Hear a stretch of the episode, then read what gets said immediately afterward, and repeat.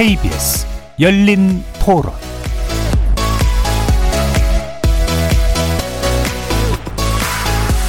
안녕하십니까. KBS 열린 토론 정준희입니다. 종부세 이제 완화하는 거는 좀 바람직하지 않은 것 같아요. 사정이 있을 수도 있고 그리고 애매한 경계선에 있는 사람 억울하게 또 하는 사람도 있고 부작용을 적게 하는 게 저는 좋은 제도라고 좀 생각을 해요. 너무 급하게 내 임기 내 빨리빨리 뭔가 제도를 개선해서 뭔가 인기를 끌어보겠다 하면 그런 게 너무 많지 않나. 당연히 완화해야 된다고 생각을 하고요. 집을 가진 건 죄가 아니에요. 자기의 의지와 없이 오른 그 집값 때문에 세금으로 폭탄을 내린다는 건좀 말이 안 된다고 생각해요. 제대 로 된 전문가를 좀 초빙을 해서 제대로 정책이 좀 나왔으면 좋겠다는 생각을 하고요. 저는 좀 많이 내는 사람 쪽이라 절차가 정당하다면 뭐 종부세니 양도세니 제가 누리는 만큼은 낼 수는 있는데 하지만 매번 선거 때 뭔가를 바꿔야 할 때 그 사람들의 조건으로 해서 바뀌는 거는 좀 불만이죠. 저희 뭐 서민들 같은 경우는 거의 뭐 음, 일가구 일주택이 좀 많기 때문에 종부세에 대한 부분은 어느 정도 이제 그 격차를 봐서 뭐 조정하는 게 좋을 것 같고 일가구 일주택자가 그렇게 부담이 된다는 것은 좀 아닌 것 같습니다. 일가구 이주택자라든지 그런 경우는 당연하게 어떤 조세 부담을 해야 되는데 그러니까 어떤 경우에 따라서 다 케이스가 다를 것 같습니다. 정치인들이 선거 때니까 또 들고 나와 가지고 어떤 컨센서스를 이루어야 되지 않겠나 싶은 그런 생각입니다. 거리에서 만나본 시민들의 목소리 어떻게 들으셨습니까? 오늘 이야기 나눌 주제는 종부세, 양도세 개편 움직임 어떻게 봐야 할까입니다. 대통령에 당선되면 종합부동산세를 전면 재검토하겠다. 지난 14일 윤석열 국민의힘 대선 후보가 SNS상에 올린 종부세 재검토 발언을 두고 찬반 논란이 분분합니다. 찬성하는 측은 주택 가격이 상승한 가운데 공시가격 현실화와 종부세율 인상 요인이 겹쳐서 종부세 부담이 급증한 만큼 이를 해소해 줄 필요가 있다고 주장하는데요.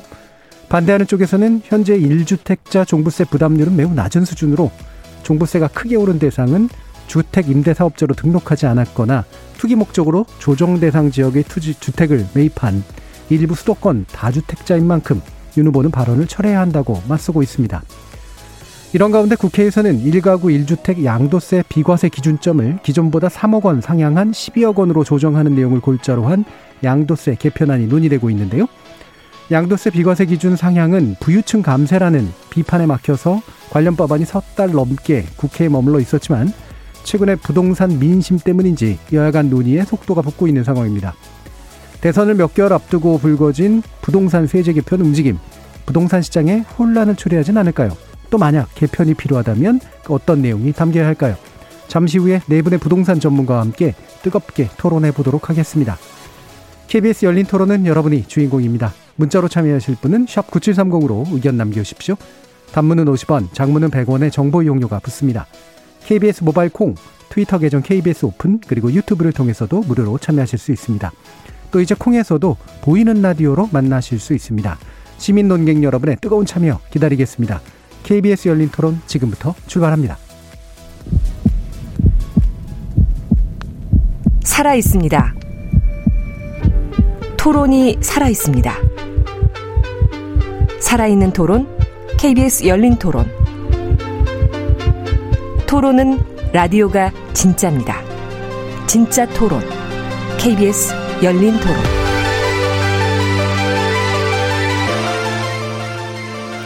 오늘 함께 하실 네 분의 전문가 소개해 드리겠습니다. 권대중 명지대 부동산학과 교수 나오셨습니다. 안녕하세요. 이은형 건설정책연구원 책임연구원 함께 하셨습니다. 네, 안녕하세요. 그리고 이태경 토지 자유연구소 부소장 자리하셨습니다. 네, 안녕하십니까. 한문도 연세대 금융부동산학과 교수 나오셨습니다. 아, 네, 안녕하세요. 자, 뭐 종합부동산세에 관련된 이야기 많이 나누긴 했습니다만 이게 이제 뭐 세제 자체는 뭐 유지되고 있으나 어, 그 안에 이제 내용들이 수시로 좀 바뀌기도 하고 그래서 헷갈려하시는 분들도 많으니까요. 일단 간단히 한문도 교수님께서 이 종합부동산 운용 방식과 내용에 대해서 좀 얘기를 해주시죠. 네, 이 종합부동산세 법이 이제 2005년도 1월 1일 그 노무현 정권 때 법에 법제화돼서 이제 시작됐는데 제가 잠시 이거 한번 읽어드리겠습니다. 목적이 이 법은 고액의 부동산 보유자에 대해 종합부동산세를 부과하여 부동산 보유에 대한 조세 부담 형평성을 제고하고 부동산 가격 안정을 도모하고 지방 재정의 균형 발전과 국민 경제의 건전한 발전에 이바지를 목적으로 한다 이렇게 되어 있습니다. 그래서 이게 아시겠지만 이 강남에 고가주택이 많다 보니까 정부에서 고가주택에 대해서 이제 지방세는 지자체에서 써야 되니까 예. 국세로 좀 환원하는 방법을 찾아서 지방 재정 자립도를 높이고 또 보유에 대한 부담을 해서 가격 안정을 도모하게 만들었는데 그 내용을 들여다보면 이렇습니다. 일단 인별 과세입니다. 재산세는 우리가 저 건별 과세거든요. 건별 과세인데 이 종합부동산세를 인별 과세로 해서 종합합산 과세입니다. 그래서 6억 원을 넘었을 때 공시가격으로요. 6억 원을 넘었을 때 넘은 부분에 대해서 이제 종부세 세율을 구간에 따라 이제 납, 납입하게 돼 있는데 요즘 뭐 말이 나 많이 나오고 있지만 1세대 1주택자는 이제 9억 원 이하입니다. 그것도 이제 요번 개정안에 들어가면 이제 11억으로 이제 바뀌는데요. 그럴 경우에 이제 15억 이하 시가로 15억 이하의 주택은 종부세 대상에서 좀 빠집니다. 그래서 예. 이 내용 자체는 이제 고가주택에 대해서 좀 세금을 받아서 이 지방 재정 균형하고 보유세 부담으로 인한 매물 유도 이런 것들을 좀 예, 주택 가격 안정하는 목적으로 하는 게 이제 종부세라고 보시면 되겠습니다. 예. 그래서 같은 이제 부동산 보유세 일종인 재산세는 지방세에 속하지만 아 추가로 하나 말씀드린 게 예. 주로 핵심이 다주택자에 대한 네네. 타겟입니다. 그래서 이주택자나 삼주택자분들이 이제 중과로 주로 이제 세율이 상한 부담이 300%까지 돼 가지고 예. 종부세 부담이 이제 공시가격 현실화에 맞춰 가지고 조금 시간이 갈수록 예. 좀 부담이 되는 형태로 되어 있고 일주택자들은 사실 크게 부담이 없는 형태로 이제 조성이 되어 있습니다. 예. 그래서 고가주택 대상으로 어, 다주택 다, 다, 예. 다주택자에 대한 일종의 가중이라고 하는 개념이 좀 들어가 있고요. 어, 그런데 이제 공시지가가 이제 현실화되다 보니까 이제 가격이 상승되는 실제 가격 상승도 있었지만 더 상승된 듯한 느낌 플러스 어, 어, 개인의 어떤 그 인별과세라고 하는 그런 관점에서 볼 때 다주택자가 상당히 많이 종부세를 갑자기 또 많이 내게 되지 않았느냐 이런 이제 불만들이 좀 있는 것 같습니다. 그래서 종부세 부담액 자체가 부담스러운 거냐라는 것도 있고 이 부담액의 상향 과정이 되게 부담스럽다라고 하는 것도 있어서 여기에 대한 또 내분의 기본적인 입장 한번 좀 들어보도록 하죠. 권대중 교수님부터 말씀해 네. 주시죠. 어, 종합부동산세의 취지가 부유세로 시작했거든요. 부자세로 1% 이내에서 지금 과세하는 걸로 2005년도 출발했다가 어, 2008년도 말 2009년도에 이게 이제 일가구 주택은 9억 원으로 바꾸면서 인별 합산으로 바뀌었어요. 네. 문제는 이제 2009년도 당시에 고가 주택이 9억이었죠. 일가구 주택이. 어, 2005년, 어, 2017년도 5월부터 어, 지난 9월 말까지 한국부동산원의 어, 중위가 평균 가격 상승률이 서울이 118.04%입니다. 25개 구에서 20개 구가 100%를 더 올랐습니다. 또 하나는 이제 지난해 그 물가 상승률 0.5%밖에 안 돼요. 근데 공정가액 시장 비율이라는 게 있어요. 이게 그 세율을 곱할 때. 예. 그게 지금 현재 95%까지 올랐습니다. 70%에서. 이 소득은 그 코로나로 굉장히 어려운데 불구하고 세금은 거의 1.5배, 2배씩 그 2배 이상 나오는 경우도 있거든요. 이렇게 갑작스럽게 단기적으로 이제 상승하다 보니까 불만이 많은 거거든요. 예. 그래서 사실은 그 종합부동산세 취지대로 정말 고가 주택에 대해서 일부만 매기든지 아니면은 어, 이게 재산세 일부기 때문에 합병돼야지 맞는 것 같아요. 예. 이번에 그, 어, 12월 1일부터, 어, 12월 15일 사이에, 12월 1일부터 15일 사이에 부과가 되면 아마 깜짝 놀라는 금액이 나오지 않겠나. 음. 그래서 이제 다주택자 중심으로 더 많이 과세했기 때문에 어, 0.5에서 6.0%까지 지금 부과되거든요. 네. 징별적 과세라는 얘기가 나오는 거예요. 일가구 1주택자 같은 경우는 소득이 발생하면 소득세를 내야 됩니다. 어, 소득 있는 것은 분명히 과세이죠. 근데 이거는 자본이득이거든요. 이게 소득이 생긴 게 아니고 자산이 드러난 거예요. 10억짜리가 20억 됐다고 해서 다시 이 10억짜리 두 채를 살 수 있는 게 아니고 이전하면 20억짜리를 못 살 수도 있어요. 세금을 내면. 네. 이런 거에 대해서 과세가 갑작스럽게 올라가는 것에 대해서는 바람직하지 않을 수 있어요. 예. 특히 이제 어 개인에 대한 소득은 오르지 않았는데 세금만 점점 올라가게 되면 가계 부담이 갈 수 있거든요. 음. 그래서 이게 좀 공정한 과세로 좀 재편되지 않나 하는 생각이 듭니다. 저는. 예. 논점을 한 여러 가지 얘기해 주셨습니다. 일단 세 가지 정도로 제가 거칠게나마 요약을 하면 애초에 부유세 개념이었는데 이게 변환된 게 네. 부당할 수 있다라는 측면 하고요. 두 번째로 이제 현재 현실화 비율들이 계속해서 가속화되면서 느끼는 급작스러운 부담이 확실히 좀 증가한 면이 있다라고 하는 거고 이게 가중하다 보니까 이제 다주택자에게 느껴지는 부담감이라고 하는 건 훨씬 더 커져서 그게 감당 가능한 수준이 되겠느냐라고 하는데 그래서 징벌성에 대한 불만들이 있다라고 일단 요약은 좀 되는데요. 마지막 한 가지 제가 예. 일가구 1주택에 대해서 예. 1주택에 대해서는 이게 세금이 점점 높아지면 생활이 점점 어려워지거든요. 네. 네. 사실은 그 자본 이득에 대한 또 돈이 생기지 않은 자본 이득에 대한 과세가 점점 더 높아지면 어, 퇴직자라든지 일가구 일주택자 중에서 어, 정말 손해 피해자가 나올 수 있다고 하는 게 예, 가장 예. 큰 문제입니다. 예, 그걸로 이제 그 부담할 수 있는 소득을 가지고 있느냐의 문제랑 미실현 소득에 관련된 네. 문제까지 지적을 해주셨고요. 이태경 부소장님 이 부분 어떠신가요? 네, 그 권대중 교수님께서 이제 어, 굉장히 중요한 힌트를 주셨다고 생각이 되는데 어, 세금이 왜 이렇게 많이 늘어났느냐 종부세가 그러니까 사실 종부세가 어, 이 정부 들어서 말고요. 그 전에 이제 가장 많이 걷었던 게 참여정부 때였는데요. 2007년입니다. 그때 이제 한 2조 8,500억 정도. 그게 이제 커리어 하이였거든요. 예. 그러다 이제 이명박 정부에서 반토막으로 부러지고 그다음에 최근에 이제 집값이 많이 올라가다 보니까 따라서 올라온 거거든요. 그래서 지금 이제 권 교수님께서 말씀하셨던 것처럼 그 서울에 어지간한 집들이 이제 이, 이 정부 들어서 더블 이상 났단 말이에요 가격이. 예. 당- 당연히 거기 따라서 올라가는 거죠. 올라가는 게 당연한 거고요.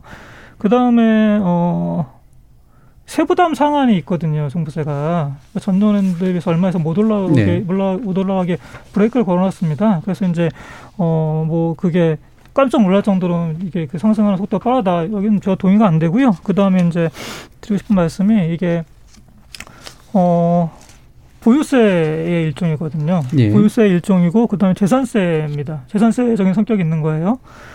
어 제가 뭐 이런 비유를 드리고 싶은데 우리가 마이바흐라는 차가 있습니다. 벤츠 아주 비싼 차죠. 그거 타고 다니는 사람이 그거 단세 능력이 있는지 걱정 안 해줘요 우리가. 그거 알아서 하는 거죠, 그 당연히. 예. 그렇죠? 이것도 비슷한 성격이 있어요. 이거 뭐 내가 살고 있는 집인데 왜 비교하냐? 차도 타고 다니거든요. 그래서 저는 이거는 그냥 그 말 그대로 재산 과세다. 그리고 이제 보유에 따른 세금이라는 말씀을 반드시 드리고 싶고 그다음에 이제 일주택자 자꾸 부담 말씀하시는데 저는 이제 그런 얘기는 좀 곤란하다고 생각합니다. 왜냐하면은 실거래가 15억 이하는 지금 사실상 종부세 그 과세 대상이 아니고요. 그리고 15억 넘는 주택이 최근에 많이 집값이 오르긴 했지만 많지가 않아요. 서울에 좀 있는 거예요. 사실은 서울하고 경기도 좀 네. 있는 거고요. 어 그리고 이제 일주택 같은 경우에는 사실은 이게 잘 아시겠지만 장기 보유 특별 공제와 어, 고령자 공제가 같이 있습니다. 최장 아, 최대 80%가 또 공제가 돼요. 예. 그래서 이제 사실은 15억 초과되는 아주 강남에 있는 앞 주택들일 것 같은데 그런 주택 일부 냅니다. 몇 푼 내는데 그것조차도 좀 그 장기 보유하고 있으면 사실상 안 내는 거예요. 그러니까 일주택자 가지고 이제 종부세 얘기하는 거는 제가 보기에는 견강부에 가깝다 이런 생각이 듭니다. 예, 어, 거의 뭐 모든 논점에서 이제 반대 의견을 주셨고요. 예, 굉장히 많이 얘기가 펼쳐지긴 했습니다만 또 다른 측면들을 가지고 얘기를 좀 해주시죠. 이은영 연구원님. 네. 어, 네. 차하고 집을 똑같이 보시는 건 참 신박하네요.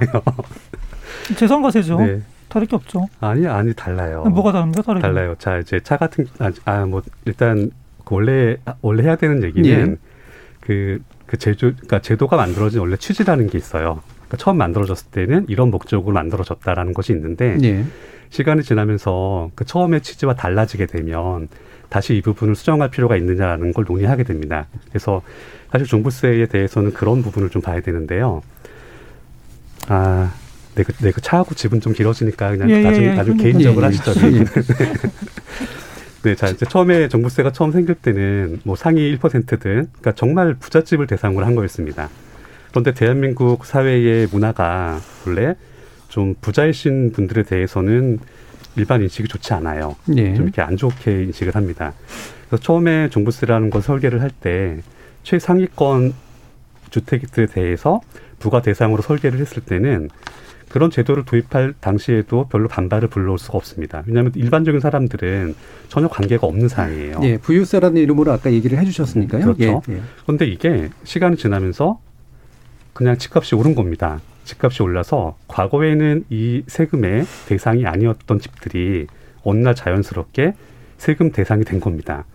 당연히 이렇게 되면 거기 살고 계시던 분들은 아니 우리 집은 원래 뭐 그런 데가 아니었는데 왜 갑자기 우리 집이 부자라고 하면서 세금을 더 내야 되느냐 이렇게 바뀝니다. 자 이런 부분 때문에 올해 계속 시끄러웠던 것이 그렇다면 종부세 대상을 뭐 상위 2%로 할 거냐, 뭐 뭘로 할 거냐 이게 예. 많았죠. 금액은 얼마로 올릴 거냐. 그런데 애초에 그런 논란들이 발생했던 이유는 제도가 처음 만들어졌을 때, 아, 제도가 처음 만들어질 때의 취지와 그, 대, 그 대상들은 지금 바뀐 겁니다. 바뀐 거기 때문에 지금 저희가 논의를 하는 거지. 단순하게 이게 뭐 집은 사치제니까 집이 사치제니까 뭐 더 해야 된다 이런 맥락은 좀 내용이 좀 다른 얘기가 됩니다. 그러니까 내용이 바뀌었다라고 네. 하는 건 원래 이제 아까 권대중 교수님도 말씀해 주셨던 것처럼 대체로 한 1% 정도의 상층부 부유세의 관점에서 접근하는 게 맞는데 이게 이제 가격 상승의 억제라든가 다가 다주택자에 대한 어떤 약간의 증별성 내지 가중성을 가미하면서 생긴 문제니까 이걸 다시 보정하는 게 맞다 이런 입장이신 거죠? 네 맞습니다. 네, 한번 제가 말씀드리고 싶은 게 있는데요. 이제 우리가 종부세가 이제 많이 내시는 분도 분명히 있습니다. 다주택자 특히 이주택자, 삼주택자 중에 규제 지역에 있을 경우에 이게 중과입니다. 어, 규제 지역이 아닌 곳은 중과가 또 아니고요. 예, 조정 예, 핵심이 뭐냐면 제가 25억짜리가 지금 공시가격으로 17억입니다. 이거를 이제 계산해 보면요. 1세대 1주택자가 570만 원을 지금 냈습니다. 냈는데 기억은 나시겠지만 일부 구간에 대해서 그 3년간 2024년까지인가요? 그 0.05% 재산세를 좀 인하했습니다. 1주택자에 대해서. 예. 그분은 이분이 어떤 이 개정안이 이제 말이 이제 바뀌게 되면 어떤 일이 벌어졌냐면 이분이 570만 원 내시던 분이 351만 원 줄어요. 그리고 또 하나가 뭐가 있냐면 부부 공동 명화인데요. 예를 들어서 이걸 보시면 이해가 좀 되실 겁니다. 두 채가 있는데 규제 지역이 있어요. 부부 공동명을 하면은 이게 이제 인별 과세면서 공제를 1인당 6억을 받습니다. 그러면 한 18억 정도라고 치면 9억짜리 두 개가 18억이면은 공시 지금 현실화가 지금 70%니까 이제 나중에 좀 더 올라가겠지만 70%한 12억 6천 돼요. 그러면 6억 6억씩 빼면은 6천만 원이 되는 거예요. 그러면 1인당 3천만 원이잖아요. 그럼 1.2% 곱하면 얼마예요? 59만 원 됩니다. 부부가 공동명으로 9억짜리 집을 두 개 가지고 있는데 57만 원 내는 게 이게 많이 낸다고 볼 수는 없잖아요. 많이 내는 경우는 어떤 경우냐면 반포 자이 30억짜리하고 올림픽 선수촌 뭐 뉴스에서 저도 봤거든요. 뭐 9천만 원 1억 가까이 낸다. 근데 그 부분은 뭐냐면 다주택자신데 2주택자인데 둘 다 비슷한 곳을 갖고 있는 거예요. 다 20억, 30억짜리. 그러니까 그게 이제 계산하니까 8,990만 원이 나온 거예요. 그러니까 이런 경우에 극한되는 경우가 드물다는 얘기죠. 그래서 정부의 목적은 뭐냐면 다주택자 중에 투기성으로 하신 분들한테 중과를 매기는 게 목적이었지 일주택자 분들한테는 도리어 재산세를 인하하고 가이드 기준선을 갖다 높이지 않았습니까? 그러니까 도리어 이분들은 사실은 재산세, 어, 종부세가 인하되는 효과를 봤어요. 그래서 정부가 발표를 눈에 하는데 이제 언론에서 잘 표현은 아니죠. 그래서 제가 볼 때는 우리 이제 연구원이나 교수님 말씀하신 분도 분명히 맞습니다. 만약에 과다하게 됐을 때 또 이제 한 채라도 30억까지 분이 계시잖아요. 그분들이 과다하게 됐을 때에 대한 대책이나 이런 세부적인 안은 좀 부족해요. 그래서 정부가 홍보를 정확히 못했다는 부분이 좀 듭니다. 다주택자 대상으로 이렇게 부담이 되고 일주택자는 이렇습니다를 충분히 설명을 하고 인원은 1%에서 2% 늘었으나 뭐 좀 협조를 네. 바란다 이런 형태가 아니고 그냥 뭐 일방적으로 던지는 식이다 보니까 좀 반감이 많이 들죠 저부터도 그래서 그런 부분에서 정부나 이제 이 현장에서 좀 같이 이 부분에 대해서 장단점을 같이 얘기해 줬으면 좋겠습니다. 예. 그러니까 한쪽에서는 극단적인 사례를 통해서 이제 그 세부담액을 되게 부풀리고 네, 네. 다른 한쪽에서는 사실 상당히 많이 깎아주거나 이제 뭐 보완 그 보완을 해준 부분이 있는데 잘 못 알렸고 이러면서 예. 겹쳐서 생긴 문제다라고 이제 보시는데요. 사실 이거 가지고도 쟁점들이 굉장히 많습니다만 네, 네. 어, 벌써 어, 일부에서 상당 시간이 지났기 때문에 어, 원래 이제 사실 이거 가지고 많이 논의를 해왔거든요. 권대중 교수님도 자주 나오셨었고요. 네. 그래서 원래 이제 뭐 증세냐 아니냐, 그 다음에 왜 매물이 안 나오느냐, 뭐 이런 거에 대한 이야기도 필요하긴 합니다만 대선 후보가 이제 뭔가 안을 냈기 때문에 거기에 대한 입장들이 좀 필요한 것 같아서 골로 바로 또 넘어가도록 하는 게 좋을 것 같아요. 일단 이재명 더불어민주당 후보가 이제 국토보유세를 이제 공약으로 내세운 거잖아요. 이게 이제 물론 혼란도 좀 있습니다. 이게 뭐 종부세하고 플러스해서 더 내는 거냐 마냐해서 하는데 실제로는 그렇지 않다라고 좀 얘기를 합니다만 국토보유세 중심으로 이제 바꿔야 된다라는 얘기로 이해가 되는데 여기에 대해서 이제 논란들 어떻게 보시는지 일단 어, 이태경 부소장님 말씀 좀 주실까요? 네, 그 이재명 후보가 뭐 되게 오래 전부터 했던 얘기죠. 사실 예. 2017년에 어, 민주당 경선에 나왔을 때부터 했던 얘기인데요. 국토보유세를 이제 기본소득과 연계시키겠다라고 하는 거고요. 어, 토지에만 과세하겠다라고 하는 거고 종부세 없애겠다는 겁니다. 종부세 예. 없애고 그 대신에 이제 그 자리에 국토보유세를 넣겠다는 거고 토지에만 과세하고 이제 그 어, 세수 전액을 모든 국민들한테 이제 n분의 1로 나눠주겠다라고 하는 거죠. 그렇게 되는 거고 어, 그래서 토지에만 과세하는 게 맞는 거고요, 사실은. 건물은 사실 가급적이면 과세 안 하는 게 좋은 예. 거니까, 어, 거기 과세하겠다라고 하는 거고, 당연히 이제 누진도가 있을 겁니다. 그러니까 이건 사실 지금 확정된 건 아니에요. 설계 어떻게 하냐에 따라 다 달라지는 거예요. 그러니까 많이 거둘 수도 있고, 좀 적게 거둘 수도 있겠지만은, 그럼 아무튼 이제, 어, 설계하기 나름이긴 합니다만은 적어도 이제 90% 내, 내외? 내외의 국민들이 사실은 이제, 어, 더 세, 그 혜택을 보는. 그러니까 90% 이하라고 한다면은 예. 토지 보유자들 관련해서요. 땅이 하나도 없는 사람은 이제 무조건 기본소득 받는 것이니까 예. 너무 좋은 거고. 돌려받는 인구들이 많다는 거죠. 예, 음. 근데 한 9회 정도는 이제 받는 게 더 많게 예. 설계할 수 있도록 어, 지금 얘기를 하고 있습니다. 예. 그러니까 지금 이제 흔히 얘기하는 이제 종부세를 국토부유세로 대체하면서 이거는 목적을 가지고 명확하게 해서 토지에만 부과해서 그거를 다시 국민에게 n분의 1로 나눠주는 네. 그런 컨셉으로 가자. 기본소득과 연결된. 그게 이제 네. 기초 아이디어인데 예, 맞습니다. 확정된 건 아니죠. 예, 예. 이 부분 이영, 이은영 연구는 어떻게 생각하시나요? 네, 사실 사실 기본 보유세는 그 처음 나왔을 때부터 좀 내용이 좀 불명확했어요. 예, 예. 그러니까 처음에는 이게 뭐 이런 거는 건물 토지 다 받는 거 아니냐 이렇게 얘기가 나왔다가 그 다음은 이제 토지만 하는 거다가 됐죠. 그 다음에 이제 이제 그 도시 안에서 이제 아, 집합 건물의 구분 소유자들 예. 아파트 이런 거 이런 분들은 지분이 얼마 안 되니까 뭐 부담 안 될 거다 이런 말도 있었고요. 예. 그런데 사실 그 좀 비싼 지역에 있는 집들 아파트 같은 경우에는 자 아파트 값이 비싸지만 사실 그게 건물세가 건물 가격이 좀 크다기보다는 토지가죠. 얼마 안 예. 되는 그 지분이 비싼 거죠. 네. 그래서 그렇 근데 아 그래서 그 보유한 지분은 적더라도 그 가치가 비싼 경우에는 그럼 세금 많이 내는 거냐 예. 뭐 이런 내용에 대한 구체적인 내용이 지금 없습니다. 음. 그래서 저희가 뭐 어, 일단은 기본 보유세를 뭐 평가하기에 앞서서 그런 구체적인 내용이 나와야 저희가 안을 낼 수 있을 것 같습니다. 예. 그리고 다만 이제 그 기본 보유세를 기초 재원으로 해서 좀 국민들에게 나눠주겠다. 어, 이런 부분보다는 그 애초에 기본 보유세나 이런 공약들이 제시된 좀 배경에는 다 이게 주거 문제 아니었습니까? 네. 그러니까 돈으로 아, 돈으로 나눠주기보다는 일단 주거 정책에 필요한 돈으로 예, 예. 일단 다 전환하는 게 음. 저는 맞다고 봅니다. 예, 아직 명확하지가 않아서 뭐라고 네. 말씀하기는 어렵지만 맞습니다. 적어도 컨셉으로 보자면 기본소득과 연계하기보다는 원래 목적에 맞는 부동산 또는 주거 향상을 위해서 쓰는 목적이 되는 게 좋다.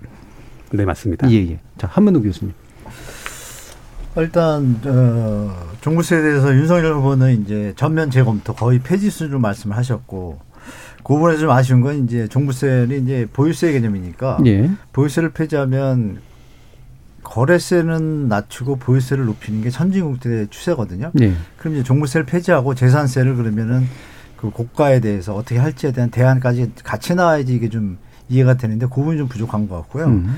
그 이재명 후보의 이제 국토보유세는 뭐 다 아시겠지만 뭐 헬리조지의 공개념에서 출발한 건데 그 임금 지대 이자에서 지대가 계속 유지를 하고 이게 이제 임금 지대 이자가 더해서 GDP를 형성하는데 지대가 넘어오르면 임금과 이자가 힘을 못 쓰지 않습니까? 네. 결국 이제 부의 양극화가 벌어지게 되고 이런 부분에서 이제 공개념을 들여서 불로소득을 에, 고, 우리 소득 분배하고 또 여러 가지 부동산의 이제 가격 폭등 이런 문제들을 동시에 잡겠다는 의지가 강한 것 같습니다. 그래서 전체적인 내용은 방향은 누구나 알고 있고 공부하신 분은 다 알지만 그 전달에 있어서 좀 문제가 있는 것 같습니다. 일단 국토 보유세라고 해서 느낌이 표현 자체가 국토를 보유하면 무조건 내야 돼. 원래 내던 건데도 말이 좀 가- 제가 생각할 때 개인적으로 음. 과격합니다. 예를 들어서 국민 행복세 했다라면 좀 부담이 들었을 거고 좀 예. 그런 게 좀 필요하다고 보고 우리 연구원님께서 말씀 주신 디테일 있지 않습니까? 자세한 어떤 형식과 뭐 과세 방식과 이런 부분들에 대해서 아웃라인도 지금 명확하게 지금 던지지 않으셨어요. 물론 준비를 하고 계시겠죠. 계시겠지만 그 부분을 같이 던지는 게 선거 공약으로서는 제가 볼 때는 좀 신뢰성이 있다고 보이기 때문에 이재명 캠프에서는 그런 부분을 좀 준비하셔서 나중에 수정될 여지가 있더라도 국민들이 그걸 보고 예측할 수 있는 그런 범위를 좀 제공해 주는 게 음. 좀좀 합당하지 않을까 좀 보고 예. 있습니다. 그러니까 지대 부분이 과잉해지는 문제를 해결하기 위한 어떤 방향성 자체에 대해서는 동의하는데 이게. 이제 어떻게 전달되느냐에 따라 굉장히 달리 느껴진다는 이게 말씀이죠. 잘못하면 뭐 심하면 공산주의 얘기 나오지 않습니까? 예. 전혀 그것과 다른 내용임에도 불구하고 어떤 전달 방식이나 어떤 뭐 기본소득에다 강제성 뭐 이런 느낌을 자꾸 주니까 내용은 좋으나 전달이 아닌가. 아버지가 아들한테 공부해 이 소리가 좋은 뜻이잖아요. 근데 그걸 표현을 공부를 안 하면 뭐 망한다라든지 이런 다른 게 붙으면은 예. 어, 뭐좀 반항심이 생기잖아요. 전달력이 없고. 그런 예. 부분에서 국토부에서는 이렇게 좋은 겁니다라는 것을 좀 상세히 설명해 줘야 되는데 설명이 좀 부족한 것 같습니다. 네. 제가 볼 때. 예. 그래도 국민 행복세라고 붙이는 건 좀 너무 과하게 포장한 것 같은 느낌이 좀 조금만. 설명 잘하면은 모든 국민이 예. 이건 박수 칠 정책인데 네. 그 전달이 좀 언론도 좀 한몫하죠. 언론이 예. 좀그 내용을 갖다가 다 아실 텐데 알겠습니다. 조금만 좀 좋은 쪽으로 써주시면 좋은 정책으로 자리 잡으면 좋을 텐데 왜냐하면 부담되지 않게 국민들한테 예. 뭐 부자들한테 너무 치우치지도 않고 그런 게좀 공청회나 어떤 여론 조성도 되잖아요. 그러면서 수정해 나가고 국가에 도움이 되는 정책으로 갈 텐데 네네. 지금 그런 내용들이 좀 부족한 게 좀 아쉽습니다. 알겠습니다. 지금 윤석열 후보에 관련된 안까지 좀 나와서 이게 이제 같이 섞여서 얘기를 하는 게 적당할지는 모르겠습니다만 뭐 네. 필요하신 만큼 얘기를 해주시면 될 것 같습니다. 권대중 교수님. 아직까지 그 국토 보유세가 어떻게 그 부과하겠다는 게 없어요. 네. 어, 종부세도 재산세도 다 유지하겠다는 또 얘기를 하고 있거든요. 아닙니다, 그거는. 아니, 근데 일단은 처음에 그렇게 밝힌 걸로 알고. 했습니다. 네, 현재 선까지는 유지하지 않겠다로 된건 네, 맞거든요. 왔다 갔다 한다는 말이죠. 이게 이제 도입되는 배경이 토지 공개점 도입이나 예. 또는 부동산 투기 억제, 어, 그러면 소득 재분배. 문제는 이제 새로운 목적세 그 세모를 하나 더 만드는 꼴이 돼서 음. 기존에 이제 종부세나 또는 뭐 이 재산세하고 충돌도 있을 가능성이 있고요. 10%한테 10%한테 받아서 90%를 나눠준다면 그게 기본소득이 맞겠는가? 뭐 대기업에 근무해서 뭐 억대 연봉을 받는 사람도 받을 수 있다는 얘기죠. 재산이 만약에 없다면 이건 재산에만 물리는 거니까. 예. 그런 논란도 있을 수 있고. 난 저는 그 이은영 그 연구원처럼 차라리 이런 걸 받아서 중소기업 육성에 투자한다면 이해가 가요. 이거를 소득을 나눠준다고 한다 그러면 글쎄 열심히 노력한 만큼 대가를 얻어야 되는데 정부가 소득을 나눠주는 게 전 국민 90%를 주겠다 하면 이거는 잘못되지 않았나. 정말 저소득층 뭐 10% 5% 주는 거는 또 이해가 가요. 예. 우리가 주택 바우처 제도 도입하듯이 그런 차원에서 이 세목만 늘어나서 더 가중시키는 거 아닌가. 어, 시효세율을 0.17에서 1%까지 올린다니까 상당히 여섯 번 정도 올리는 거거든요, 이게. 어, 이게 그 조세 반발도 있을 수 있고 여러 가지 부작용이 있을 수 있기 때문에 정말 국토보유세를 도입한다 그러면 상당한 기간, 상당한 연구가 필요하지 않나 하는 음. 생각이 들어요. 예. 일단 선거 공약으로만 내놨지 어, 실현되기는 쉽지 않을 가능성도 있습니다. 예. 예, 물론 기본소득에 대한 철학들의 차이는 있으실 테니까 그거 가지고 까- 뭐 너무 논의하는 건 아닌 것 같고요. 적어도 이제 한 번씩은 더 말씀을 해주실 필요는 있을 것 같아요. 이태영 교수님. 저는 뭐 기본적 그 지금 기본 소득형 국토보유세죠. 음. 이게 그 어 이중과세 문제는 사실은 한 번도 없었던 얘기고요. 그건 자꾸 이제 언론이 만들어낸 얘기인데 그건 명확했습니다. 처음부터 그랬어요. 이건 예. 그냥 처음부터 종부세 없애겠다라고 하는 명- 말은 명확히 했던 거였고요. 그 다음에 이제 드리고 싶은 말씀이 그 어. 사실은 이제 그 기본적으로 누진 구조를 체크할 수밖에 없을 것이고요, 당연히 네. 그럴 것이고 그 다음에 이제 최근에 나온 얘기는 이제 그 실거래가 기준으로 해서 한 15억 저- 정도 아파트라고 한다면요 공동주택 기준으로 해서 15억 정도가 이제 아마 그 일종의 분기점이 아니겠느냐. 그러니까 15억 넘어가면 조금 부담이 될 것이고 음. 그 다음에 이제 그 밑에는 이제 순수에만 얻는 식으로 그래서 이제 그런 윤곽이 전혀 안 나온 건 아니고요. 예, 그래서 어, 좀더 기다려 보시면 아마 뭐 굉장히 구체적인 안이 나올 것 같고요. 어, 그 다음에 어, 또 드리고 싶은 말씀은 이게 어, 기본소득에 대한 입장은 다를 수 있습니다. 다를 수 있는데 이게 어, 우리가 이제 국토라고 하는 거는 사실은 모든 국민이 평등한 권리를 누려야 될 어, 대상이죠. 어, 근데 이제 그, 누- 그 권리를 누린다라고 하는 것이 사실은 그냥 어떻게 보면 헌법전 속에만 있었던 것이거든요. 그래서 이제 구체적으로 그 권리가 실현되는 방식이 이제 결국에는 어, 세금 그리고 이제 그게 기본소득으로 돌아오는 방식이라고 보여져요. 그래서 이제 사실은 우리가 헌법에서 말하고 있는 어떤 기본권의 실질적인 구현이라고 저는 봅니다. 예, 예. 자, 그러면 이은영 연구원께서 다시 여쭈면, 이거, 이거 가지고 길게까지는 아니고 여기까지만 얘기해도 될 것 같은데, 아까 이제, 어, 목적을 달리하면 어느 정도는 이해는 가능하다. 이제 기본소득에 대해서는 연결해야 하는 거는 별로 좋다고 생각하지 않으셨기 때문에요. 말씀처럼 이제, 어, 어떤 지가, 지분이 됐건 뭐가 됐건, 지가의 현실적인 어떤 선을 맞춰서 거기에 따라서 약간 누진적으로 국토보유세를 내고 종부세를 대체하는 방식이면, 목적을 제대로 하면은 쓸모가 있다 이렇게 보시나요? 어, 지금은 그걸 단정할 수가 없습니다. 네. 자, 왜냐하면 지금 나온 지금 나온 기본 보유세 내용은 일단 뭔가를 하기 위해서 재원이 필요하다. 음. 그걸 하겠다라는 내용입니다. 그런데 이것을 종부세와 통합하겠다는 얘기는 이게 뭐 큰 차, 거의 비슷하게 볼 수도 있다는 뜻인데 예. 이제 종부세라는 제도는 어, 현실에서는 좀 그렇게 하기보다는 어, 특히 특히 이번 최근 몇 년간은 다주택자 규제용으로 쓰였죠. 그래서 이 부분을 같이 똑같이 보고서 똑같은 것으로 보고 뭐 통합을 해서 이렇게 예. 하면 되는 거냐 라고 하는 얘기는 쉽게 공감할 수가 없습니다. 예, 그러니까 목적이 이제 이런 다주택자 규제라든가 가격 상승 억제라든가 이런 게 혹시라도 더 들어가면 그게 지금까지 들어와 있었기 때문에 그거는 문제가 있는 것 같다 애초부터. 네 맞습니다. 예, 알겠습니다. 이거 아주 더 얘기하면 좋겠습니다만 이제 윤석열 후보에 관련된 얘기도 나와서요. 권대중 교수님은 아까 이제 지금 한문도 교수님 같은 경우 굉장히 부정적인 입장이셨는데 권대중 교수님은 이런 종부세 개편 전면적인 개편에 대해서 어떤 입장이세요? 그 저는 개인적으로 이제 그 집가 상승이 너무 가파르게 되고 있기 때문에 아 좀 그 중장기적으로 인상이 돼야 된다고 보고요. 네. 또 하나는 뭐 세금은 어차피 누진 것에 돼 있습니다. 금액이 많은 금액별로 많이 부과하게 돼 있는데 어 만약에 그 일가구 일주택에 대해서 소득이 없는 사람, 저도 이제 곧 어, 퇴직할, 누구나 퇴직하죠. 퇴직하게 되면 소득은 없는데 저는 뭐 전혀 세당에 해당이 안 됩니다. 집이 싸니까. 그런데 예. 만약에 내가 해당이 된다면 어떻게 세금을 낼까? 연금 받아서 모아서 1년 동안 천만 원, 이천만 원 세금 내면 없다고 생각해요. 그러면 결국에 그 집을 팔고 딴 데로 가야 되는 문제가 나와요. 네. 이렇게까지 만약에 된다면 그건 불행이 아닌가. 평생 30년, 40년 살던 곳을 떠나야 되는 문제가 나와요.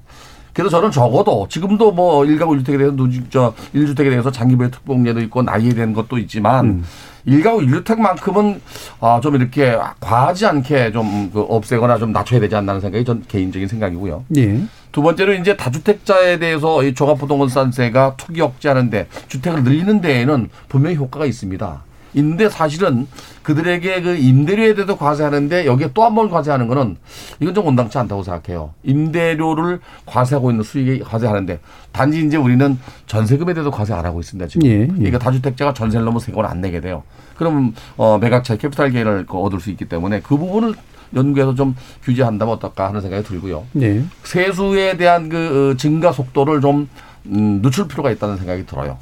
그래서 어, 이 그 과세 공平원칙에 의해서 물가나 또는 집가가 상승하는 속도가 너무 가파르게 갔기 때문에 아까 제가 초두에 말씀드린 대로 100%가 더 올랐잖아요. 지금 소득은 안 올랐는데 이게 문제입니다.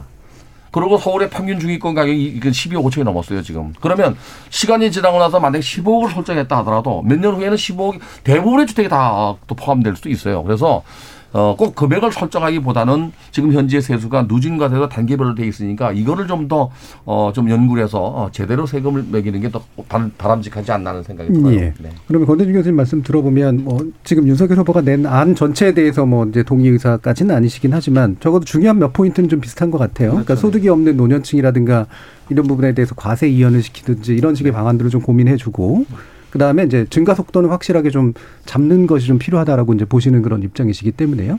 이 부분 이태균 부소장님 어떠신가요? 네, 뭐 지금 사실상 종부세의 폐지를 공약한 셈이죠. 예. 사실상 그래서 아 이게 지금 주택 시장이 서울 같은 경우에 서울이나 수도권 같은 경우에 이제 2014년 가을부터 올라서 지금 이제 한 8년 연속 8년까지 올랐거든요. 연속해서 가장 최장 기간 상승인데 어 근데 여기 지금 최, 최근에 보면은 약간 이제 시장이 예. 아, 이 꺾이는 느낌이 좀 있어요, 사실은. 또, 또, 또 이제 금리가 어떻게 될지 모르니까. 여러 가지 요인이 있을 겁니다만은.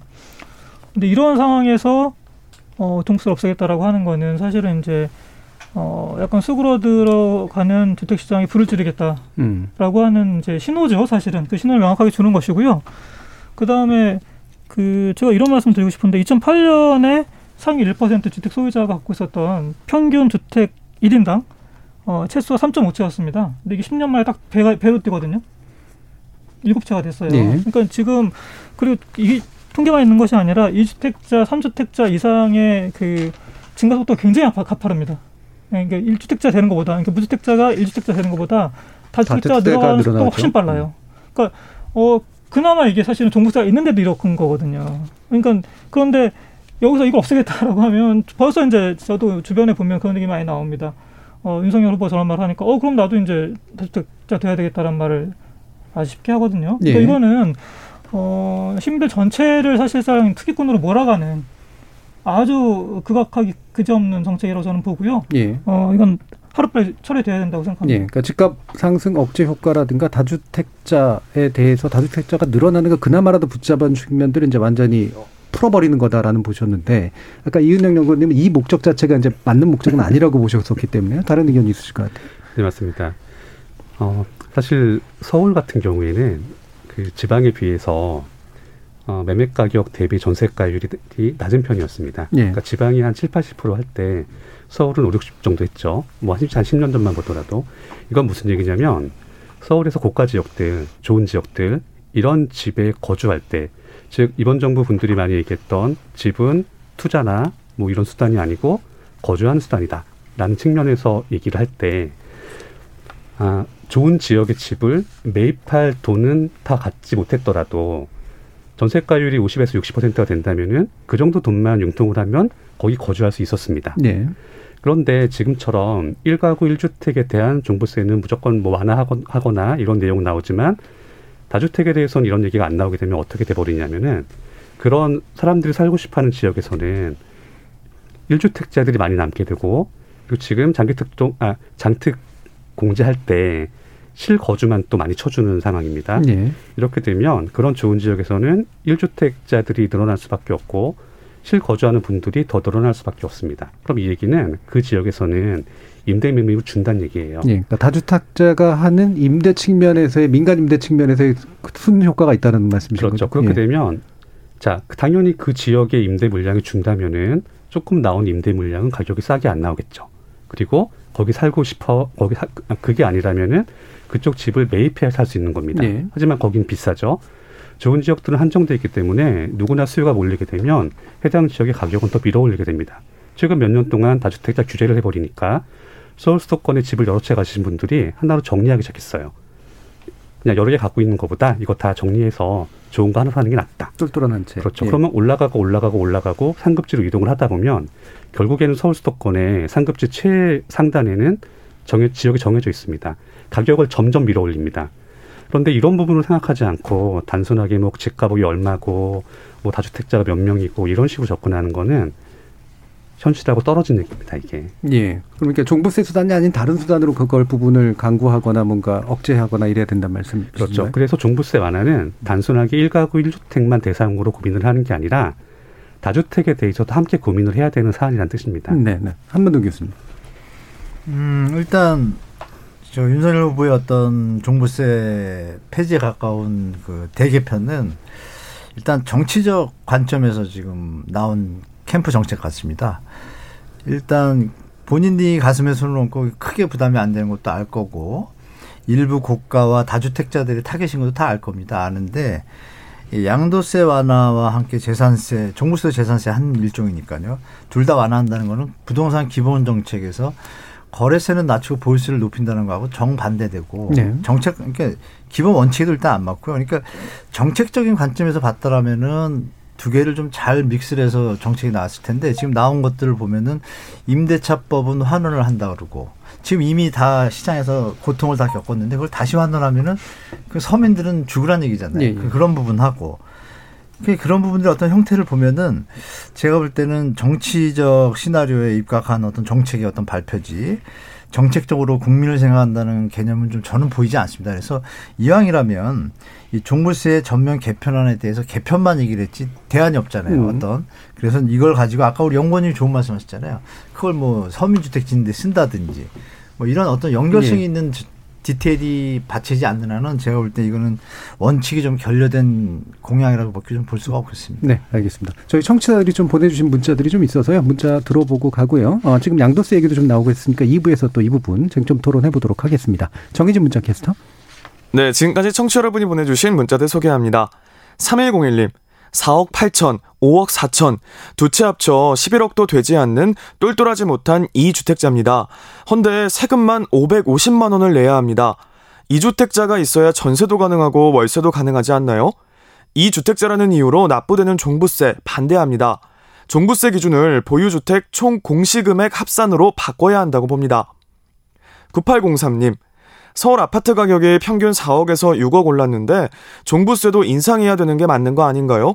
더불어 종부세 납세 대상자도 아니면서 정부 비판에 열 올리는 사람들은 대체 뭐 하는 사람들인지 전 이해가 안 가네요.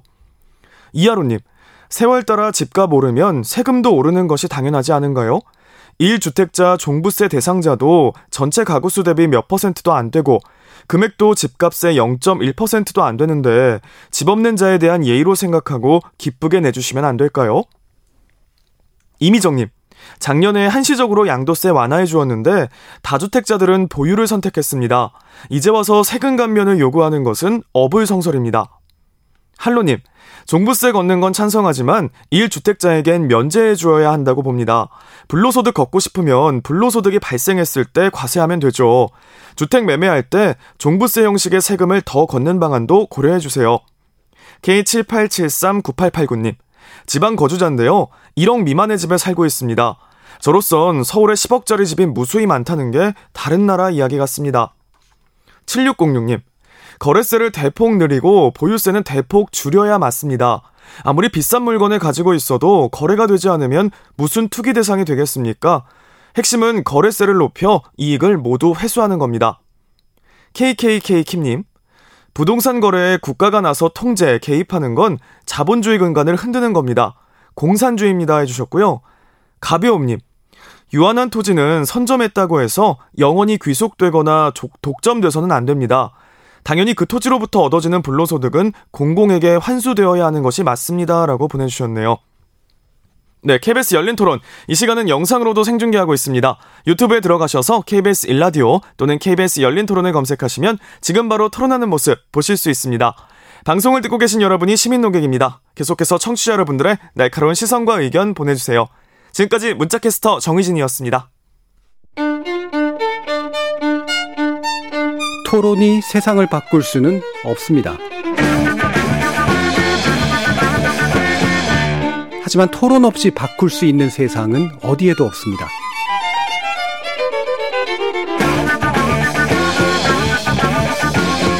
세상의 선한 변화를 갈망하는 당신. 정답이 아니라 질문의 힘을 믿는 당신.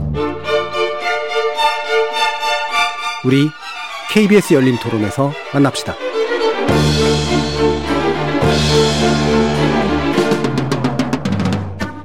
KBS 열린 토론 종부세, 양도세 개편 움직임 어떻게 봐야 할까라는 주제로 한문도 연세대 금융부동산학과 교수, 이태경 토지자유연구소 부소장, 이은형 건설정책연구원 책임연구원, 권대중 명지대 부동산학과 교수 이렇게 네 분의 전문가와 함께 하고 있습니다.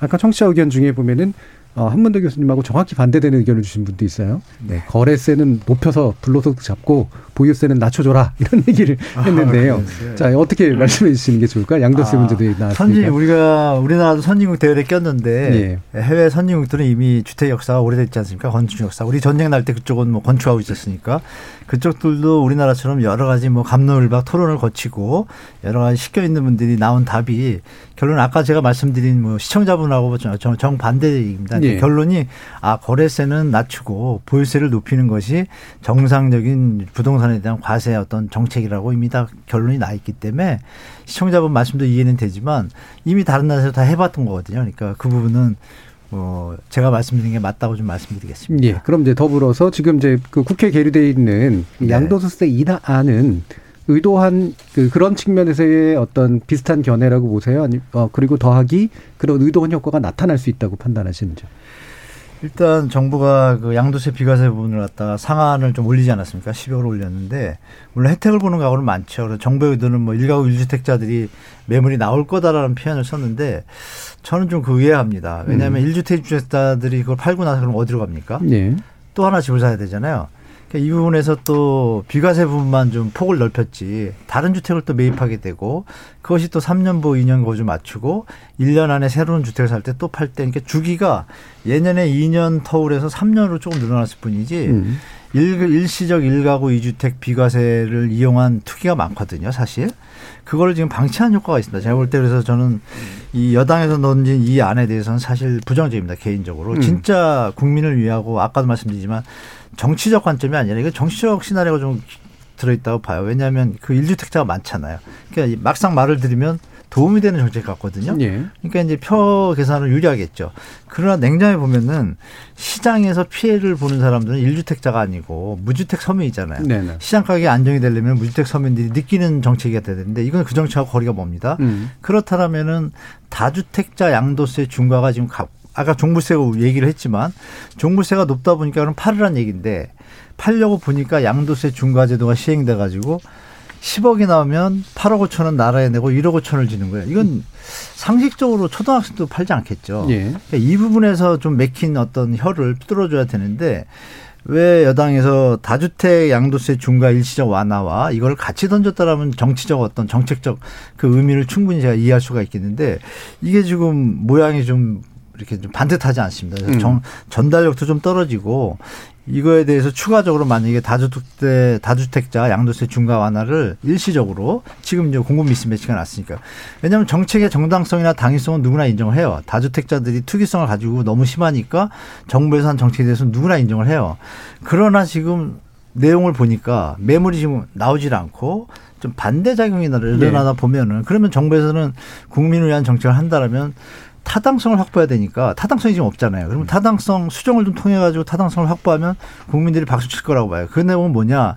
감정적으로는 다주택자 투기성에 대해서 좀 감정적이지만 그걸로 피해를 보는 사람들은 무주택 서민이거든요. 자꾸 예. 오르니까. 그럼 이 부분에 대해서 다주택자를 일시적 양도세 완화를 줬다 했을 때 다시 원유시로 언젠가 돌아간다는 신호를 주고 그랬을 때 그 뒤에는 또 이제 삼기 신도 물량이 나오잖아요. 시장이 안정되고. 음. 그러면 지금 힘들어하는 국민들을 생각한다라면 다주택자 양도세 중과 완화 일시적 그게 더 필요한데 일주택자 양도세 비과세가 더 나온 바람에 저는 개인적으로 아, 좀 의아하다는 생각을 하고 있습니다. 그래서 예, 이 예. 부분을 같이 다시 한번 해서 집권 여당과 야당 합쳐가지고 같이 좀 논했으면 예, 좋겠습니다. 그 거래를 더 늘릴 수 있는 방안으로 고민을 해야 된다라는 말씀이신데 실, 실효성이 그래서 없을 거라고 보시는 거고 이 부분 아마 이태균 소장님은 일부는 찬성을 일부는 반대하실 것도 같은데 일단은 먼저 권대중 교수님 말씀부터 한번 좀 들어보죠. 거래를 활성화시키고 매물을 나오게 하려고 나오는 대책은 아닌 것 같고요. 예. 네, 양도세 중에서 일가구 일주택자들 특히 이제 장기보유 특별공제를 늘리는 거거든요.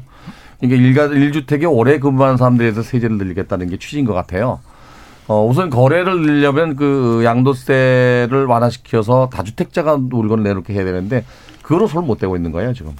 그 이번에 그 민주당에서 하는 얘기는 그 일가구 일주택에 대한 장기보유 특별공제를 늘리고 일주택자에 대해서 어, 어떻게 보면은 뭐, 어, 이그 세제를 완화하는 쪽인 게 아닌가. 예. 사실 시장에서는 일가구 일주택자가 그 가격이 올라서 세금을 많이 내는 것들. 뭐, 저 이제 일부에서 우리가 말씀하신 대로 종합부동산세도 마찬가지인데 주택 가격을 일가구 일주택자 누가 올려달라고 하느냐고 얘기를 하거든요.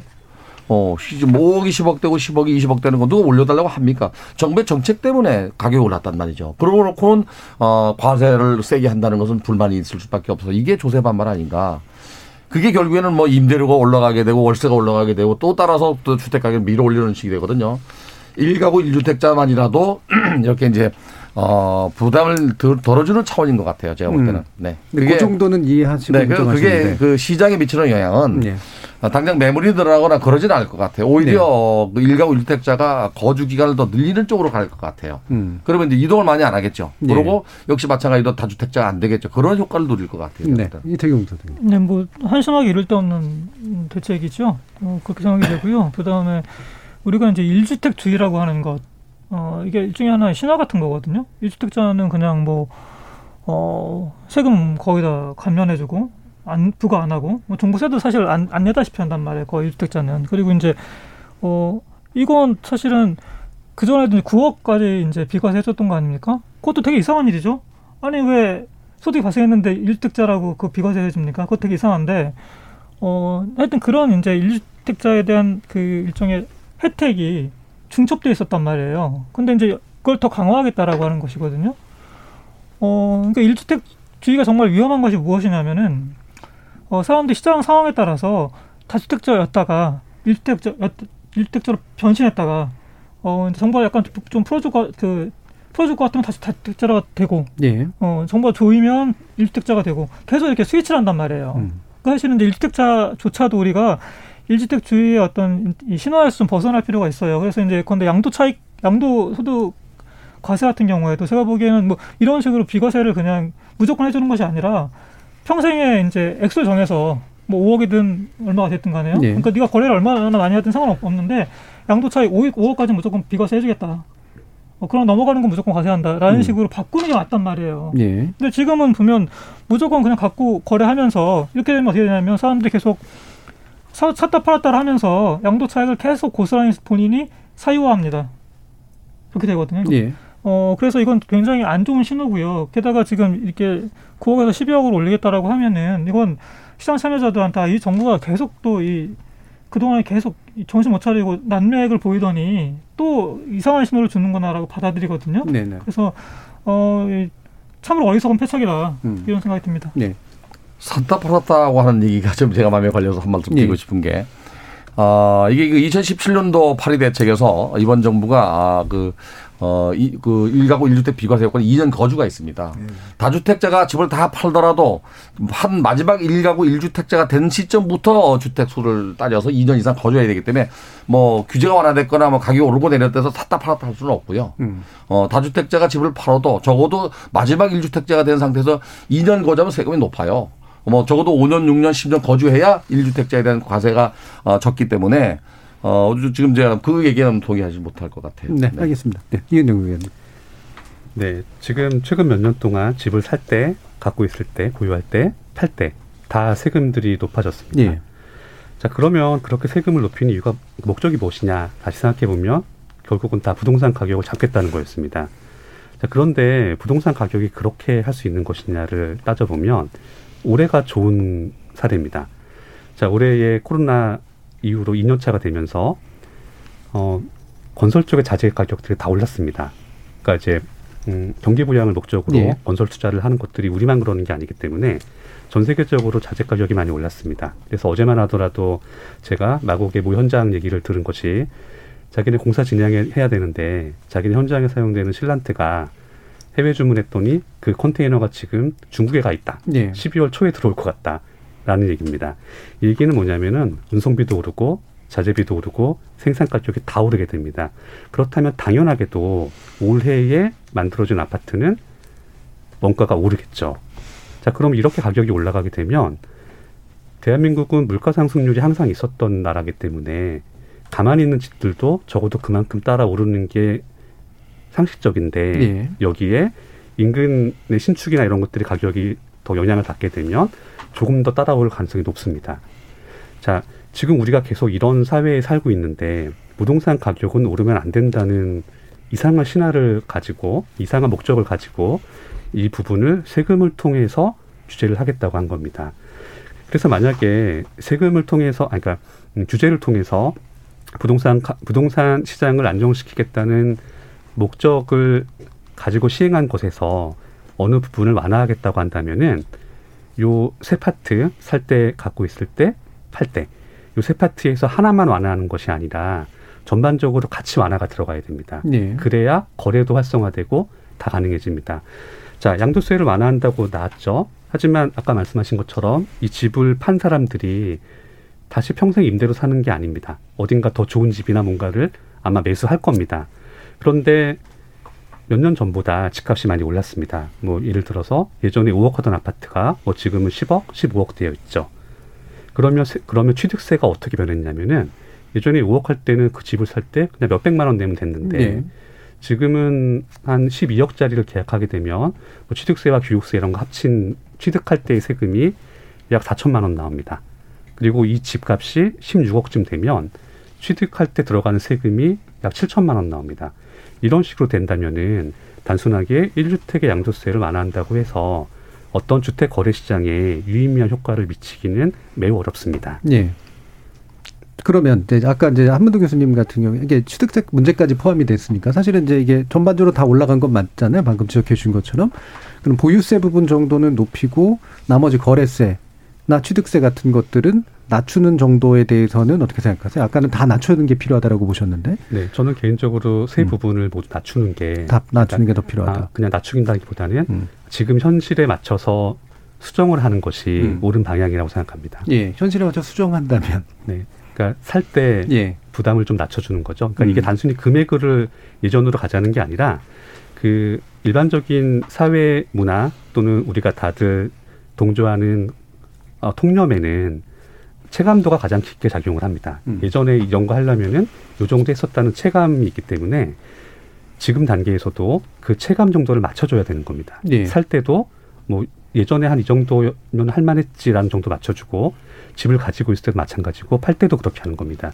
이 세 부분을 무조건 높임으로써 시장을 안정시킬 수 있다라고 하는 것은 지금 몇 년 동안 그렇게 결과가 나오지 않았는데 이걸 앞으로 더 지속한다고 해서 원하는 결과가 나온다고 보장할 수는 없습니다. 네. 자, 그래서 이 말씀이 나왔기 때문에 이거를 이제 마무리하는 토론으로 좀 해갔으면 좋겠는데요. 결국 이제 세 가지 이제 진입하는 단계, 보유하고 있는 단계, 빠져나가는 단계에서 이제 붙어 있는 세금의 일종의 믹스죠. 이걸 어떤 식으로 조합시키는 것이 조세 저항도 비교적 줄이면서도 뭐 조세 정의도 높이고 동시에 이게 이제 아주 주차적인 어떤 목적은 아니긴 합니다만 이제 시장 안정에 도움이 되도록 할 것인가라는 부분에 대한 조합들을 내는 게 되게 중요할 텐데요. 다른 견해들이 좀 있으시니까요. 한문도 교수님 말씀 좀 주시죠. 일단 취득세 부분 연구원님 말씀 주셨는데 물론 이제 고가 주택은 취득세 부담이 되지만 뭐 9억 이하는 1.1%로 정부에서 지금 그 저렴하게 했기 때문에 취득세 이렇게 부담이 안 됩니다. 다만 이제 고가 주택들에 대해서 지금 가격이 많이 올랐으니까 그 기준을 좀 더 확대하는 게 좀 필요는 할 것 같은데요. 일단 뭐 다 아시겠지만 취득세, 보유세, 양도세 부분에서 제가 제일 걸린 건 양도세입니다, 사실. 예. 취득세와 보유세는 그동안 시장에서 크게 충격을 많이 못 받고 있고 보유세는 사실 종부세가 문제가 되는 것인데 종부세는 뭐 2%에 해당되지 않습니까? 98% 국민하고는 해당이 거의 상관이 없습니다. 그렇다면 시장을 풀어가는 데는 양도세가 지금 쉽게 말씀드리면 지금 삼기 신도시가 신축 공급이 되려면 몇 년 있어야 되잖아요. 그 내년에 서울 입주 물량이 모자랍니다. 일반 무주택 서민 입장에서 이 불안감이 좀 있지 않습니까? 그렇다면 시장에 물량이 더 나와야 되는데 물론 서울 지금 전세 월세 매물 물량은 지금 계속 늘어나고 있지만 그 물량이 고가이다 보니까 그것이 더 낮춰지려면 매물이 더 나야겠죠. 그렇다면 아까 말씀 올린 양도세 중과 완화가 제일 효과적이라고 저는 봅니다. 그래서 네. 재고의 공급을 할 수 있는 것은 세금만 제도만 고치면 바로 시행이 되잖아요. 그러나 신축 공급은 지어야 되는 시간이 예. 필요하니까 내년에 서울 입주 물량 모자른 것과 불안감과 물가 상승 이런 것들을 다 감안할 때 저는 좀 감정적으로는 저도 사실 음. 풀어주기 시- 싫은 마음이 많습니다. 많지만 무주택 서민과 국민과 또 다주택자분들의 입장도 네. 나라에서 하라 그래서 사지 않았잖아요. 나라에서 하라 그래서 사가지고 팔려고 하니까 나라에서 도 못 팔게 해요. 이런 국민적인 감정을 다 생각한다는 게 정책적 관점에서 다가선다라면 예, 예. 충분히 마음을 열고 다주택자 양도세를 뭐 면제는 아니잖아요. 낼 건 내고 나라에서 나라로 양도세로 갈 돈을 가격이 안정되고 시장이 안정되면 그거같이 좋은 정책이 어디 있겠어요. 저는 네. 일단 그쪽 부분으로 좀 초점을 맞춰가지고 예. 정책적 관점으로 다시 한번 추진했으면 좋겠다는 음, 말씀드리겠습니다. 적어도 이제 공급이 본격적으로 늘어나기 전까지 이 특수한 시기에 그 거래를 늘릴 수 있는 그럼으로써 그렇죠. 물량의 장사 수 없다. 여러분 아시지만 그 대구시가 지금 뭐 공급 예. 폭탄에 지금 지금 세 달 네 달째 뭐 15주째 계속 연속 하라 하거든요. 네네. 세종시도 마찬가지고요. 그러니까 공급에는 장사가 없습니다. 그러니까 지금 공급을 할 수가 없잖아요. 딱 하나 양도세 예. 중과 일시적 완화를 하면 마음은 사실 저도 중과 풀어주기 싫지만 그것에 대해서 피해를 분들이 누구냐가 중요한 예, 거잖아요. 그러니까 알겠습니다. 정책의 목적이 어디 있어요? 예, 계속. 강조하시던 거라. 그게 이제 예. 중요하다 이 얘기 말씀. 자, 이태경 부사장님 마음과 함께 몸도 그러실 것 같은데. 네, 네. 이성적으로 판단한다 이 예. 말씀이죠. 예, 그 저는 이제 이게 부동산 가격이 엄청 올랐죠. 올랐는데 뭐 여러 가지 요인이 있을 겁니다. 이 시장 그 가격 영향 미치는 요인들이 많으니까 예. 거시 지표부터 뭐 여러 가지가 있긴 한데 뭐 압도적으로는 사실 유동성 홍수죠. 사실은 음. 예, 이제 어쩌면 이제 미중에 밀물이 밀려 들어온 거고 그러면서 예. 이제 모든 자산이 올라간 거죠 가격이 그렇죠. 가장 이제 그게 압도적으로 강하다고 보고요. 음. 근데 이제 그러면 이게 어, 상승 폭이 문제였을 것 같아요. 음. 이 정부가 지금 이렇게 곤경을 취, 그, 겪고 있는 것은 상승 폭이 너무 높았다는 거 아니겠습니까? 네. 그러니까 다른 나라랑 비교하는데 사실 그게 별로 이렇게 사람들한테 위안이 안 되는 거죠. 음. 어, 그래서 결국에는 그 정권 초, 초기부터 야무지게 제가 보기엔 세금이든 대출이든 제대로 했으면 상승을 막을 수는 없는데 음. 폭은 좀 꺾었을 것 같아요. 그러면 사실 이제 국민들이 이렇게까지 이제 어, 화나진 않았을 것 같은데 이제 거- 그 대목은 실, 실패를 한 거고 실기를 한 거죠 사실은 그렇게 됐다고 생각이 되고요. 어 이제 어, 세금 세 가지 말씀드리 뭐 하자면 취득세 같은 경우에 당연히 이제 그 다주택자 되면은 허들을 높여야 되니까 지금처럼 네. 중과를 유지하는 게 맞고 음. 그것도 이제 약간 핀셋이거든요. 다주택자 취득세 중과도 예. 핀셋인데 보편으로 다 가는 게 맞고요. 전국에 하는 게 맞고 보유세는 더 높아져야 됩니다. 더 높아져야 되고 보유세가 더 높아진다라고 하는 전제 하에서 저는 이제 양도세 다주택자 중과는 예. 어, 풀어줄 수 있다고 생각하는 편이에요. 예, 예. 그럼 대체로 이제 한문도 교수님하고 그렇게 큰 차이는 예, 없네요. 예. 말씀을 들어보니까 권대중 교수. 저도 우리 저 한문동에서 얘기한 대로 양도세는 다주택자한테 일시적으로 좀 완화해서 매물이 나올 수 있게 해야 된다고 봐요. 그 미국을 예를 들면 이건 그 주마다 좀 다르지만은 뭐 캘리포니아 같은 데는 취득세가 없습니다. 보유세는 좀 높은 편이에요. 양도세 중과세도 없습니다. 양도세 중과세로 시장을 안정화시키는 나라는 없습니다. 어, 독일 같은 경우는 보유세가 높은 대신에 보유세를 어, 세입자가 냅니다. 또 나라마다 다 다르죠 특성이. 예, 근데 우리나라 같은 경우는 어, 이 그 공급이 들어야 시장이 안정화돼요. 아까 그 물량 폭탄 얘기했듯이 경기도에서 유일하게 가격이 많이 안 오른 지역이 평택입니다. 평택은 매매 가격, 전세 가격이 거의 많이 안 올랐어요. 그 이유가 물량이 많아요. 또 평택 사람들이 동탄으로 많이 올라왔기 때문에 또 수요가 빠져나간 것도 있고요.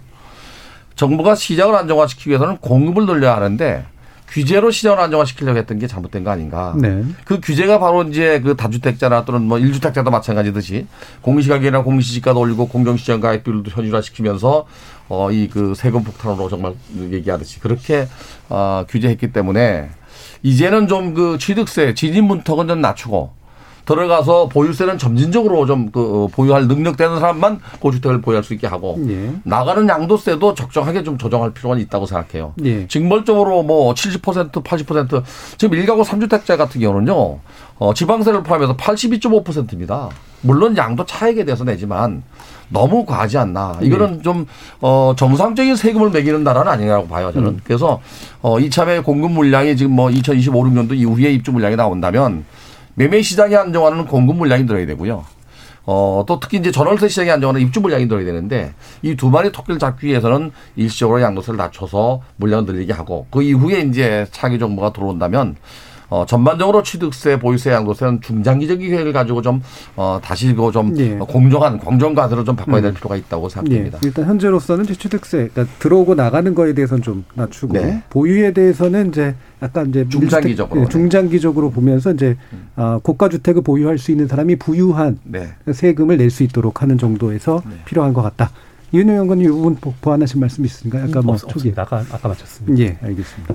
그러면 어떠세요? 집값 떨어질 것 같으십니까? 유지될 것 같습니까? 이거는 아, 그- 짧게만. 제가 짧게 예. 말씀드리는데요. 일단 서울 주택 거래량이 계속 지금 줄고 있습니다. 네. 근데 매물은 또 늘고 있습니다. 아파트만 말씀드립니다. 아파트 매물 늘- 매물 중에 매매 물건, 전세 물건, 월세 물건이 동시에 늘고 있는데 거래량은 줄고 있어요. 저번 달에 음. 올해 들어 처음으로 2,000대를 찍었거든요. 2,699가 예, 찍었는데요. 지금 10월 17일인데 한 열흘 남지 않았습니까? 근데 지금 10월 11월 말까지가 10월 물량인데 지금 1,800밖에 안 돼요. 그러면 요번에도 또 3,000을 안 넘을 수 있습니다. 그러면 이게 뭐냐면 IMF하고 글로벌 금융위기 때가 1,000, 2,000대거든요. 그리고 정부에서 강력한 대책을 던졌을 때 급격하게 줄 때가 1,000, 2,000대고 평균 매매 정상이 6,000에서 7,000입니다. 네. 그러니까 시장을 좀 미리 봐야 되는데 문제는 내년에 서울 입주 물량이 좀 모자라잖아요. 음. 그래서 저는 그럼에도 불구하고 가격이 너무 과다하기 때문에 제가 볼 땐 매물은 늘고 거래는 줄고 그 행사만 볼 때는 아 이게 하방 안정으로 지금 틀었다 변곡점이 생겼다라고 저는 네, 말씀드리겠습니다. 네. 예. 그러니까, 매, 그러니까 매물을 나온 건 많은데 거래는 잘 안 되고. 네, 안 되죠. 대신 이제 약간 횡보하면서 밑에로 네, 지금 또 떨어질 가능성이 좀. 있죠. 예. 혹시 다른 전망 있으신가요? 뭐. 네, 그 저는 조금 생각이 좀 다른 게요. 어, 지금 지난주 그 한국부동산원의 자료 발표를 보면은 서울이 0.15% 상승했습니다. 그 전주는 0.16%입니다. 또 그 전주는 0.17%, 0.01%씩 떨어지고 있는데요. 이 그 떨어지는 율이 대세 하락으로 가는 그 길목에 있는 건 아니고요. 11월과 12월이 비수기입니다. 거기에다 주택담보대출을 강력하게 규제하고 있습니다. 지금. 예. 어, 물론 이제 수요자 입장에서 볼 때는 그동안 가격이 너무 많이 오른 거에 대한 부담감도 이제 갖고 있는 것 같아요. 여기에 이번 정부가 이제 그 몇 개, 몇 년, 몇 개월 안 남았지만은 금리 인상을 예상하고 있어요. 마지막 한 가지는 이제 미국이 이제 양적 축소를 시작하면 우리도 역시 마찬가지로 어, 뒤따라서 금리도 올릴 수밖에 없는 상황이기 때문에 이게 성수기에 들어가서 어, 좀 상황이 바뀔 가능성도 있고요. 음. 가장 큰 변곡점은 저는 3월 9일 대통령 선거라고 보여집니다. 네.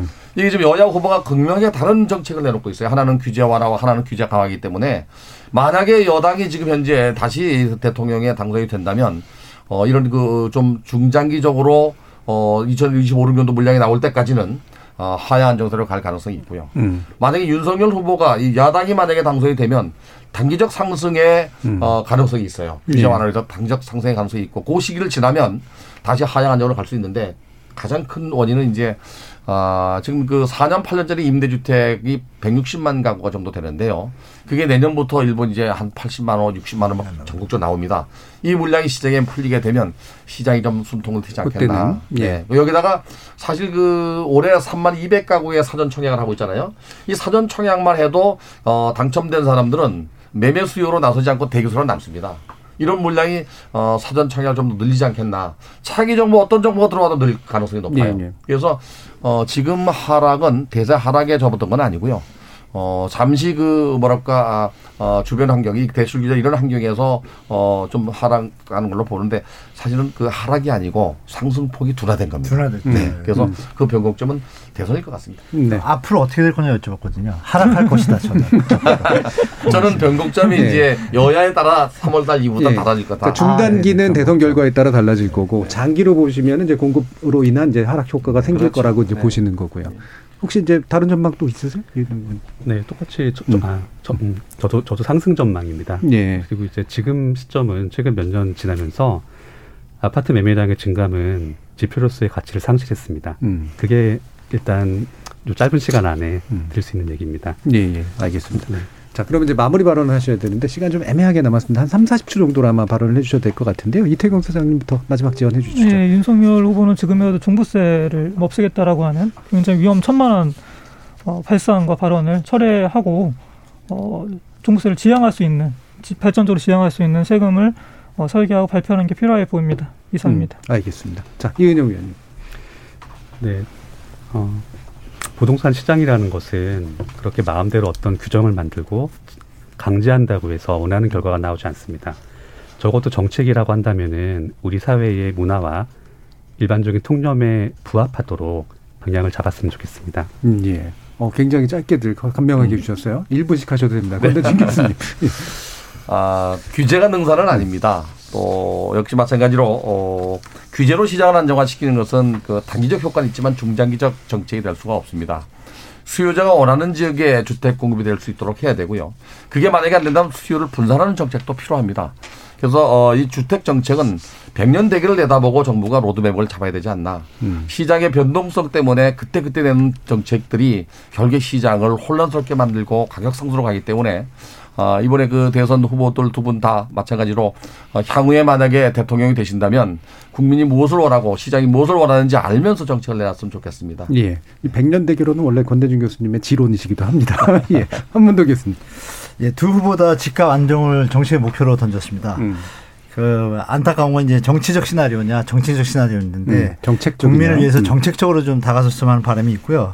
추가적으로 임대차 3법이 지금 문제인데 내년 7월 되면 또 시끄럽거든요. 그 부분에 대해서 집권 여당 야당 뭉치셔가지고 이 네거티브로 그러니까 웬만하면 다 갱신이 되는 거로 예외 조항이 좀 독소 조항이 되어 시장을 혼돈시키고 있습니다. 그 부분을 좀 심혈 있게 국민들을 생각해서 다시 한번 아, 조항을 좀 없앴으면 좋겠다는 좀 음, 예. 말씀드리겠습니다. 그러니까 여기서 네거티브라는 건 네거티브 선거 운동이 아니라 네거티브 네, 규제를 말하는 계약이 거죠. 무조건인데 음. 한두 가지만 예외 조항을 두는 거지 실거주 그러면 뭐 다 말만 하면 되니까 이게 시장이 좀 혼돈스럽거든요. 예. 이 부분을 좀 집권 여당에서 좀 신경 써줬으면 좋겠습니다. 예, 알겠습니다. 정치가 아니라 정책으로 접근해 주길 바란다라는 네. 말씀까지 좀 들었습니다. 자, 오늘 이제 종부세와 양도세 관련된 네 분의 전문가와 함께 KBS 열린 토론 진행해 봤는데요. 오늘 토론 함께 해 주신 건재중 명지대 부동산학과 교수, 이은형 건설정책연구원 책임연구원, 이태경 토지자유연구소 부소장, 그리고 한문도 연세대 금융부동산학과 교수 이렇게 네 분과 함께 했습니다. 감사합니다. 네, 고맙습니다.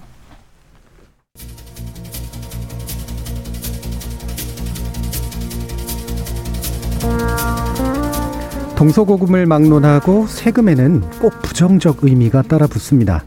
받는 것 없이 뺏기는 느낌이 아주 강하게 들기 때문이죠. 하지만 또 세금 없는 국가 공동체 운영은 사실상 불가능한 것도 사실입니다. 그 덕에 우리의 안전과 편의를 담보해주는 공공 서비스가 제공되고 그냥 두면 극도로 불균등해질 부의 재분배도 덤으로 얻어집니다. 결국 문제는 적정 목적, 적정 수준의 세금일 텐데요.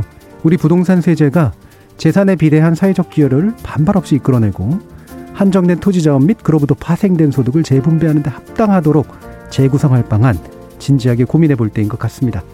대선 그런 거 놓고 경쟁하자고 만든 판 아니겠습니까? 참여해주신 시민 농객 여러분 감사합니다. 지금까지 KBS 열린 토론 정준이었습니다.